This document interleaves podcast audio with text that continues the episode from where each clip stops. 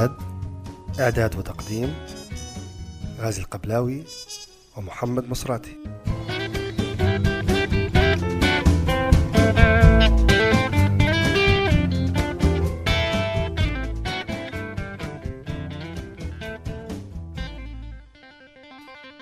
مرحبا بكم في هذه الحلقة الجديدة من بودكاست امتداد. امتداد برنامج ثقافي متنوع يبث عبر الإنترنت. في هذه الحلقة الجديدة من امتداد نقدم فقرة خاصة للاحتفاء بحياة وإنجازات المؤرخ والأديب الكبير خليفة التليسي الذي توفي في طرابلس يوم الأربعاء الثالث عشر من يناير 2010 عن عمر ناهز الثمانين سنة. تاركا إرثا ثقافيا وأدبيا متميزا وفريد من نوعه. وبعد جولة إخبارية سريعة يجري محمد مصراتي حوارا خاصا وحصري لبودكاست امتداد. مع الروائي ربع المدهون حول روايته السيدة من تل أبيب المترشحة للجائزة الدولية للرواية العربية إيباف للعام 2010 إذا ننطلق مع أولى فقرات هذه الحلقة الجديدة من بودكاست امتداد.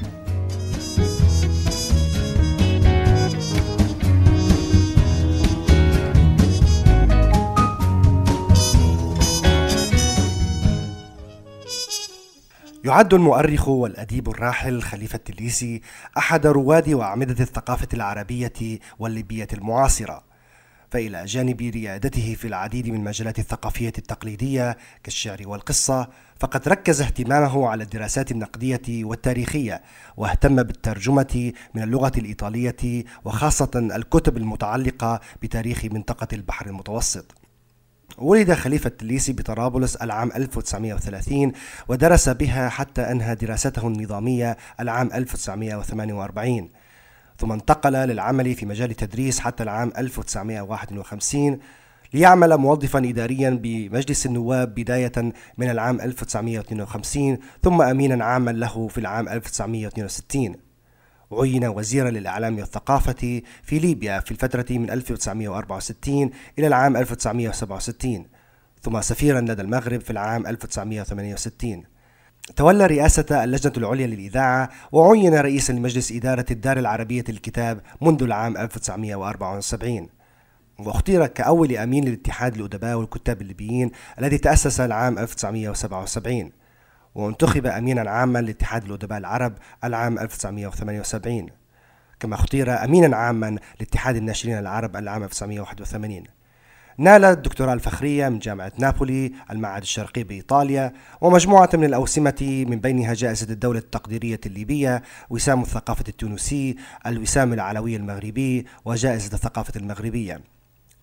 صدرت أولى كتبه العام 1948 وهو قاموس التليسي إيطالي عربي ثم تلاحقت إصداراته والتي تجاوزت الخمسين مؤلفا من أهمها ترجماته لروائع أدبية من الإيطالية وكتب تاريخية عن ليبيا مثل طرابلس تحت حكم الأسبان ليبيا أثناء الحكم العثماني نحو فزان سكان طرابلس الغرب معجم سكان ليبيا إلى جانب مؤلفاته الشعرية مثل قصائده الشعرية الشهيرة وقف عليها الحب قدر المواهب وغيرها. كما أصدر مختارات خليفة التليسي من روائع الأدب العربي في خمس مجلدات ومجلد قصيدة البيت الواحد كما ترجم أعمالا لشعراء كبار مثل لوركا وتاغور ونيرودا.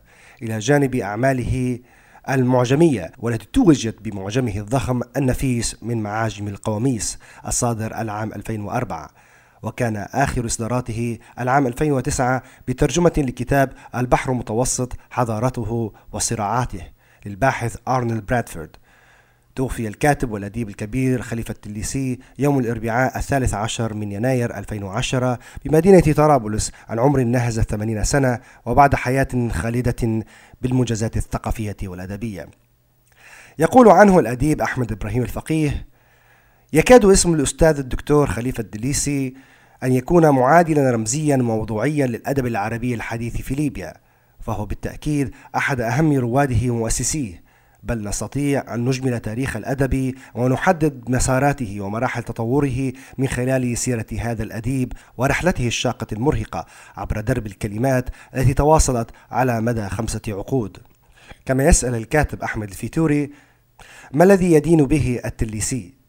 إنه صاحب فضل لدينا عليه. هكذا ذو النزعة الذاتية المتعالية سيجرد ذاته من أي تشخيص وسيظهر كروح تنفخ في جسد الوطن الحياة.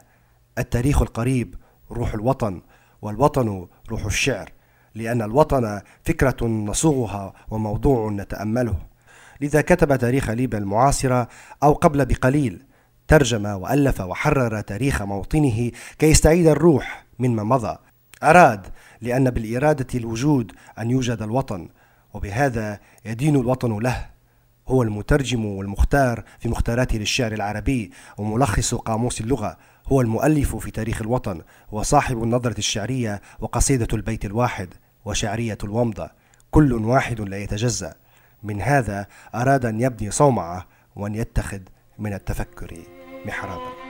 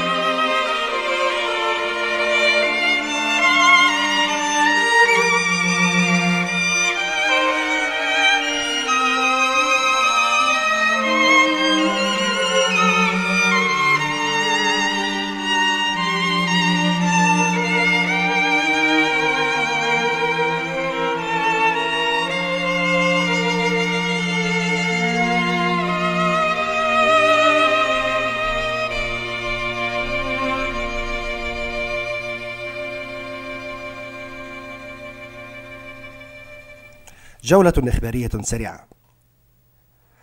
صدرت في لندن الترجمة الإنجليزية لرواية الكاتب التركي أورهان باموق متحف البراءة والتي تقع في أكثر من 500 صفحة وعكف الرواية على كتابتها على مدى خمس سنوات وتدور أحداثها حول شخصية كمال ابن العائلة التركية من الطبقة الغنية المتوسطة في تركيا في فترة السبعينات من القرن العشرين في إسطنبول والذي تزوج من ابنة عمه الغنية إلا أنه يقع في حب فتاة أخرى من فرع العائلة الفقير ويظل لسنوات طويلة يبحث عن هذا الحب الضائع من خلال تجميع المقتنيات والتحف وأشياء تذكره بتلك الفترة التي أحب فيها هذه الفتاة. ليكون بهذا متحف أسماه متحف البراءة. وهذه هي الرواية الأولى للرواية التركية أورهان باموق بعد فوزه بجائزة نوبل الآداب العام 2006 تنطلق في العاصمة المصرية القاهرة في الفترة من الرابع والعشرين وحتى الثلاثين من يناير 2010 ورشة عمل ترجمة الأدب العربي والتي يشرف عليها المجلس الثقافي البريطاني والمركز البريطاني للترجمة الأدبية ومجلس الفنون الإنجليزي ودار بنغوين أريبيا للنشر بالتعاون مع مجلة بانيبال وسيقوم المشاركون في ورشة العمل بقراءة نصوص عربية وترجمتها إلى الإنجليزية بمشاركة عدد من الكتاب العرب والمترجمين المتخصصين في الترجمة الأدبية من العربية إلى الإنجليزية.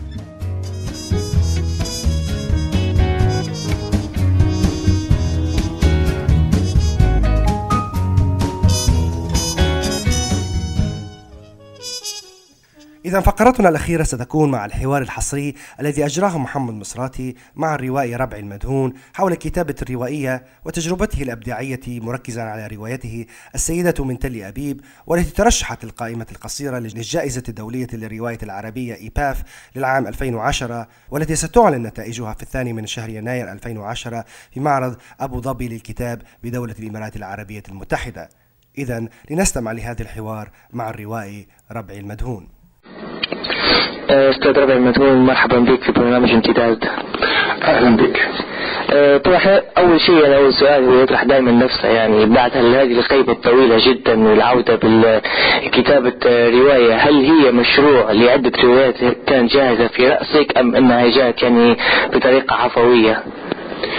يعني ليست بطريقة عفوية وليست أيضا ضمن مخطط طويل أو قصير. هذه أمور تتحدد فيما بعد. هي تجربة في حد ذاتها أملت آه، أملت بالرواية وأتمنى في وقت لاحق أن تتطور إلى روايات أخرى يعني. جميل.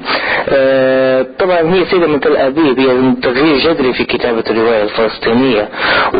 وقد قلت يعني في أحد الحوارات التي أجريتها أنك تعمد ذلك وبوعي كامل. وهذا السؤال كذلك يطرح نفسه لماذا هذا البحث عن صنع رواية فلسطينية أخرى جديدة في تركيب شخصياتها وسردها؟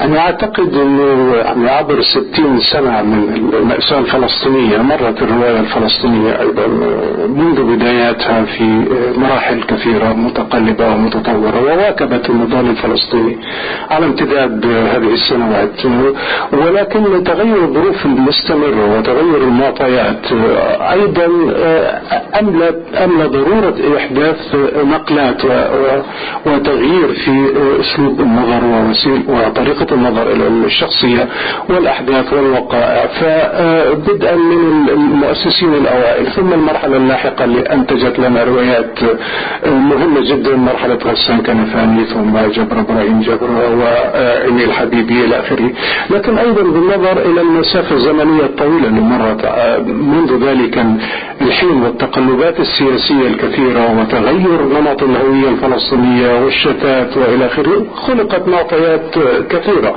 بالإمكان اختصارها بالقول إن لم تعد المرحلة هي المرحلة ولم تعد المرحلة هذه هي المراحل السابقة وبالتالي لم تعد التعبير عنها أيضا وأشكال التعبير عنها لابد أن تتغير بتغير هذه المراحل.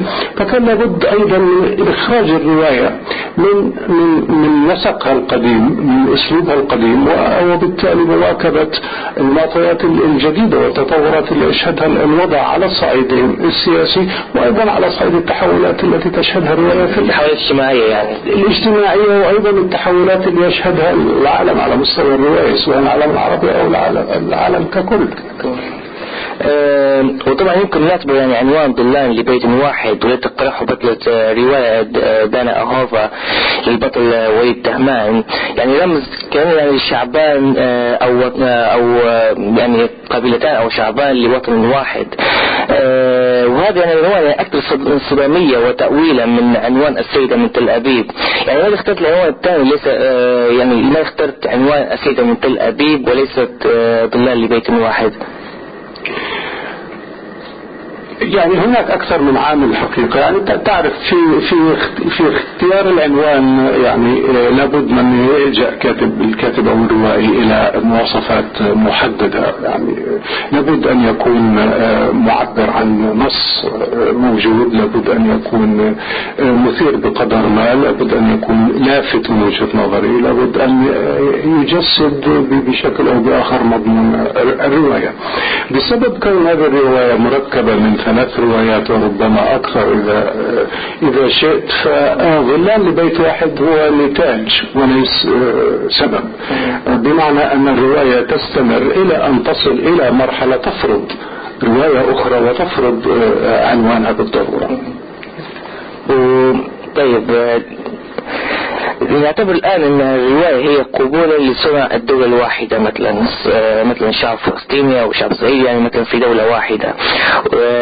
لكن رغم أن الكثير من وكالات الأنباء والصحف العالمية ومنها الصحف العبرية تحدث عن دخول رواية لرواية سيدة مثل أبيب القائمة القصيرة في جائزة إيباف. لكن المسؤولين في الحكومتين الفلسطينيتين لم يتحدثوا أبدا في وسائلهم الإعلامية عن موضوع الرواية. يعني ككاتب هل ضيق هذا الأمر؟ يعني أعترف لك صراحة يعني آه، في البداية شعرت يعني يعني كما قلت في إحدى المقابلات كطفل نسيه ذنوبه في الحرب. آه، لكني أدرك منذ وقت طويل يعني أن الوضع الفلسطيني آه، يقارب الفوضى وأقرب إلى الانهيار من حيث بنيته المؤسساتية والسياسية وخطابه ومشروع حتى بات يفتقد إلى أي مشروع آه، ثقافي بمعناه الشامل يعني بما يشمل التربية والتعليم والأدب والثقافة والفنون وإلى آخره. هناك محاولات بناء لكنها تبقى عاجزة في ظل غياب مشروع آه، آه، متكامل. هذا الإدراك لهذا الواقع بيخليني يعني لست مستاء ولكن بالضرورة أن تشعر أحيانا ببعض المرارة عندما تجد أن الصحف الأردنية يتصدرها فلان وفلان في رأس القائمة وتجد السعوديين يقولون ثلاثة روائيين سعوديين مثلا يتصدرون. القائمة والجزائريين كذا والمصريين وإلى آخره. وتجد هذا الغياب الفلسطيني المؤسف. ولكن أنا أعتقد أنه الناس ضايعة ولا أحد يدري بما يجري حوله ولا لكن هناك أمل يعني. أنا أعتقد الأمل يبقى دائما موجود ولكن أنا لا أعول على هذا. هذه المرحلة تحتاج إلى بناء طويل جدا. أه يعني هل تصلك رسائل من قراء رواية؟ يعني هل مثلا يناقشوك مثلا في آه، شخصية من دانا, دانا أهوفا وشخصية تركيب الرواية نفسها؟ يعني في تواصل بينك وبين الجمهور؟ في الحقيقة يعني أتلقى رسائل كثيرة وتعليقات كثيرة ولكن مسألة المناقشة يعني صراحة لا توجد مناقشات. لأنك كما تعرف أولا القراءة ضعيفة في العالم العربي بشكل عام قياسا بأوروبا والدول الأخرى والكتاب محدود البيع بشكل عام. يعني أنا أتحدث عن روايتي أو بعض الروايات الناجحة فالحمد لله يعني هناك طبعة ثانية في السوق والطبعة الثالثة ربما بعد أقل من شهرين. فليس هناك مشكلة. ولكن عادة القارئ العربي ليس ليس فقط إنه القراءة ضعيفة ولكن القارئ العربي أيضا غير معتاد على على المناقشة. ولكن أنا أحاول كما تعرف هناك سايت أو موقع خاص بالرواية وتأتيني رسائل وأنا أحاول أن أوفر للقارئ ما يمكن توفيره حول هذه الرواية وأكتفي بردود الفعل الحالية القائمة يعني. تعليقات قصيرة أو شكر أو تحية أو ما شابه ذلك بسبب كما قلت عدم تعود القارئ على المناقشة الصريحة والمفتوحة يعني. نعم. طيب هنا كان سؤال يعني خصوصية في خصوصية النص يعني لماذا اختار شخصية ابن الزعيم العربي كعشيق لدانا يعني هل سبب ذلك هو قصة واقعية أم أم رمزية معينة؟ لا يعني لا أريد أن أدخل في ما هو واقعي وما هو خيالي في في القصة في نهاية الأمر هي هذه هذه رواية متكاملة.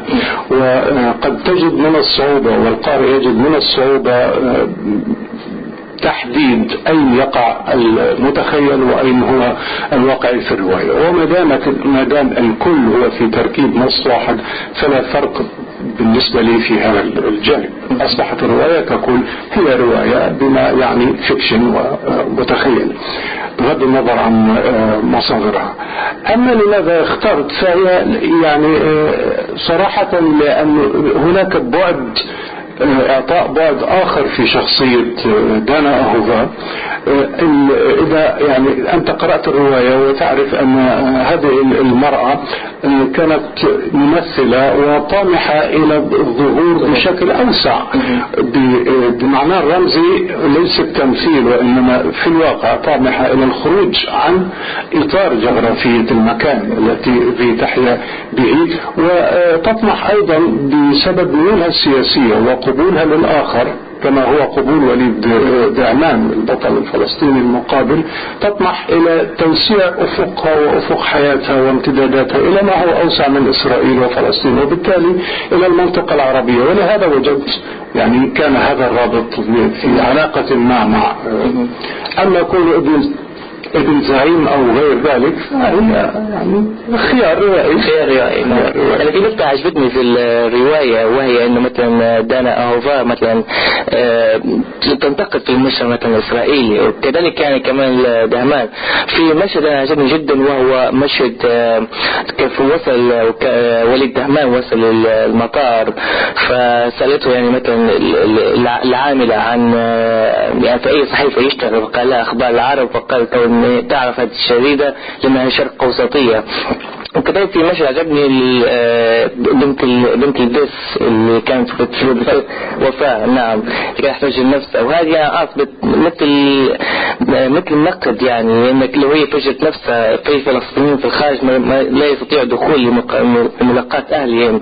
يعني ما لا أدري رمزية المشهد بالضبط بس أنا أحببت يعني بس إني أقول لك إن هذه واحدة من أروع المشاهد اللي علقت في دماغي اشكرك الحقيقة, الحقيقة لم أعمد إلى الرمز ولكن أنا أعتقد أنه أحيانا الواقع يفرز رموزه رموزه. واقع من هذا النوع هي بالمناسبة يعني هي واقعة حقيقية يعني والاتجاه العام في السرد كان هو ترك الشخصيات تقول ما لديها يعني. وكما ترى في الرواية ليس هناك تدخلات من المؤلف بل في بعض المقاطع ربما أسميها عمدت إلى قتل المؤلف. أي بمعنى أن في غياب للتأليف. ليس هناك تأليف ليس هناك حتى جهد أحيانا حد أدنى من المؤلف والتأليف. كفصول تكاد تكون مسجلة تسجيل حرفي. وقد يكون هذا أحد المثالب أو العيوب بالنسبة لعمل روائي ولكني أنا اخترت أن أتحدى به الشكل التقليدي وأنا أقول لا بالإمكان أن أجعل من هذا النص التسجيلي صورة تعبر عن واقع بدون تدخل المؤلف. وهكذا بالنسبة أو حتى رمزية وهكذا بالضبط هذا ما كنت أريد أقول وحتى هذا بالنسبة للرموز. هناك واقع والواقع يفرز نفسه. واقع يتحدث عن نفسه شخصيات تتحدث عن نفسها. وبالتالي أنت لست في حاجة إلى أن أن تقحم عليها رمزا من الرموز أو تستخرج منها رمزا. فهي بحد ذاتها قادرة على أن تعطي القارئ رمزا أو رموزا. آه، طبعا يتحدث قليلا عن جائزة إيتاف أو ما يطلق عليها بجائزة البوكر آه، كيف تلقيت يعني خبر آه، الترشح النهائي يعني للجائزة؟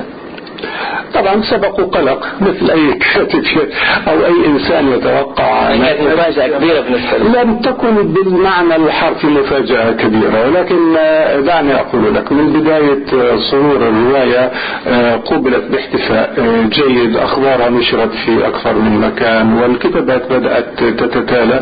بدأت أدرك رغم يعني ادراكي بأن عملت عمل جيد لكن لم أكن أدرك إلى أي مدى هذا العمل جيد. عندما بدأت الاحتفاء بالرواية في المنطقة ثم الكتابات المتتالية. بدأت أتعرف من خلال النقد على على بعض كثير من التفاصيل بالضبط. وبدأت أتعرف على قيمة الرواية من وجهة نظر الناقد وليس من وجهة نظر صاحبها. فحين وصلنا للقائمة الطويلة قائمة ال 16 كنت يعني تقريبا على يقين بأني سأدخل قائمة ال 16 لم أكن متأكد من القائمة القصيرة ولكني كنت على الأقل مدرك بأنه هناك حظ كبير جدا.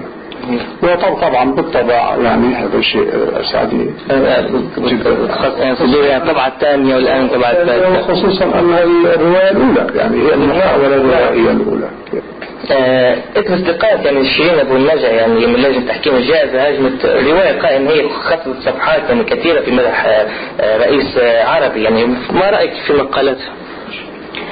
يعني أنا لا أرغب حقيقة في التعليق على هذا الموضوع إلا ب فقط من حقها أن تقول ما تشاء ومن حق أي إنسان أن ينتقد كما يشاء. ولكن عليه أن يستخدم معايير نقدية بالفعل ما أشير إليه فقط أنه لا توجد صفحات. كل الأمر يتعلق بأقل من نصف صفحة. ونصف الصفحة داخلها فقرة. محددة وهي مشهد جميل برأيي ومؤثر وإنساني. يصف لا يصف لا ليس له علاقة بالشيخ زايد مباشرة إنما هو جزء من عمل درامي. في إطار عمل درامي. وأحد الشخصيات أو أو بطل الرواية عندما يحدث عندما يصل إلى مدخل جبالة وبيت لاهية يعني يروع بالمشهد الذي يراه. عبارة عن أكوام من الحجارة لا لها شكل ولا لون ولا طعم ولا شوارع واضحة ولا إلى آخره. يعني بيت لاهية وجباليا بعد كثير من القصف والمعارك اللي مرت عليها في سنوات طويلة. أصبحت أقرب إلى كتلة حجارة ولكن يجد هو وسط هذه الكتلة بنايات جميل عندما يتساءل عن هذه البنايات يقال له أن هذه مدينة الشيخ زايد وهي مدينة بنيت بتبرعات من دولة الإمارات لإسكان عدد من أسر الشهداء والمعوقين ومن يقف ضد هذا. الله يبارك له يعني. آه ولو إنه ما مثلا دق الموقف أو مثلا سب مثلا الزعيم العربي يعني. لا موقف وليد دهمان ولا موقف الشخص الآخر وإنما هذه هذا ما يسميه يعني أهالي المنطقة. أهالي المنطقة هم اللي أطلقوا وال وال والسلطة هم اللي أطلقوا عليه مدينة الشيخ زايد. ثم إنه عندما يثني البطل على هذا الجهد فهذا ليس مديح لحالهم أو غيره انما هو في سياق مسألة تقع في سياق عمل درامي ينبغي وكنت أتمنى لو تم توجيه النقد لها في سياقها الدرامي وليس يعني في سياق يعني في سياق آخر. يعني. في سياق النقد نفسه نعم. طبعا في النهاية الآن هل يحضر مثلا المتون رواية جديدة؟ أم أن نجاح رواية السيدة من تل أبيب يعني سيجعل مهمة الكتابة يعني شاقة ومحفوفة بالخوف؟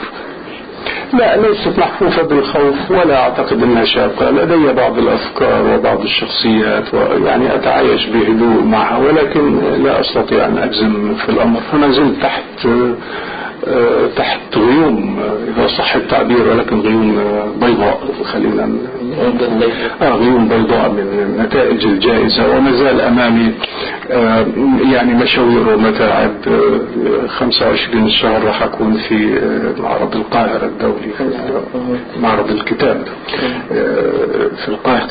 في القاهرة عفوا للتوقيع على الطبعة الثانية وبعدها تعرف هناك الشهر القادم اللي يلي الجائزة الاختيار الأول وبالتالي أنا مشغول قليلا يعني في هذه الفترة. هناك أفكار يعني؟ بالتأكيد بالتأكيد و يعني على الأقل ينبغي أنه الكاتب أن يثبت أنه ليس روائيا بالصدفة. نعم. وطبعا كم استمرت من كتابة رواية السيدة مثل أبيب؟ ثلاث سنوات. ثلاث سنوات. ثلاث سنوات مع, مع مشاكل العمل والأسرة و...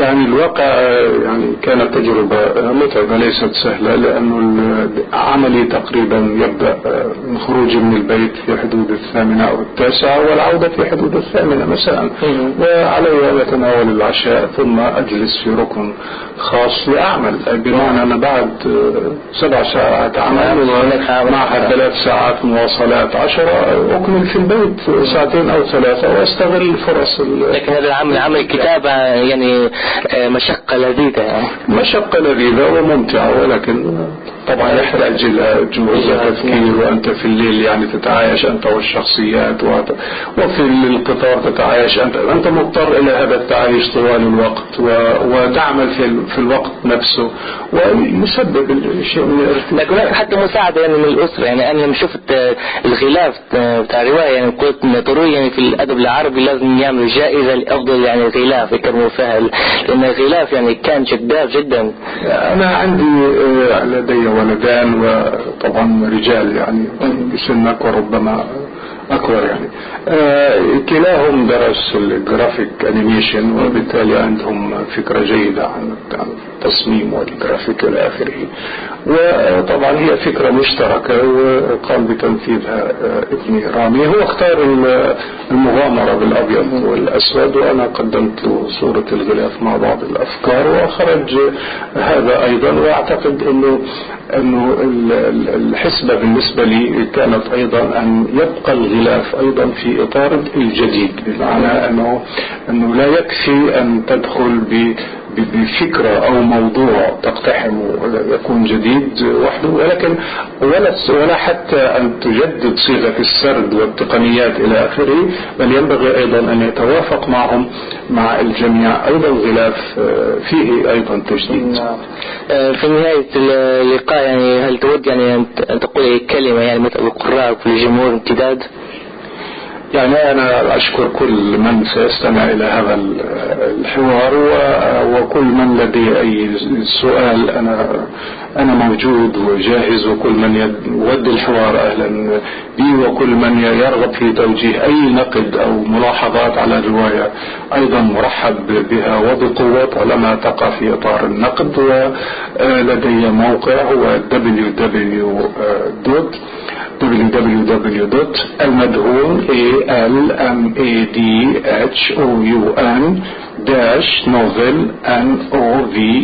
a دوت كوم وهناك سيجد كل شيء عني وعن الرواية. نعم. في شكرا لك أستاذ ربيع المتون شكرا لكم ولتجربتكم الجميلة. شكرا. حلقة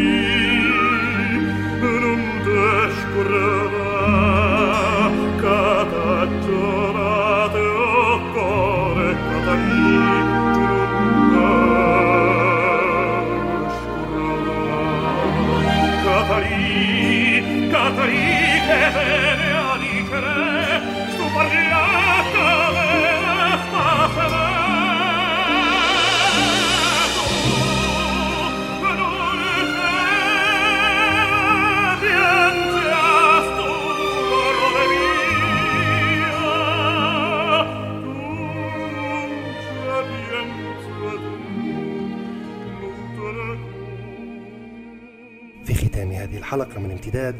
نرجو أن تلقى آراءكم وتعليقاتكم عبر مدونة امتداد امتداد blog dot com كما نرجو أن تكون قد نالت استحسانكم ورضاكم.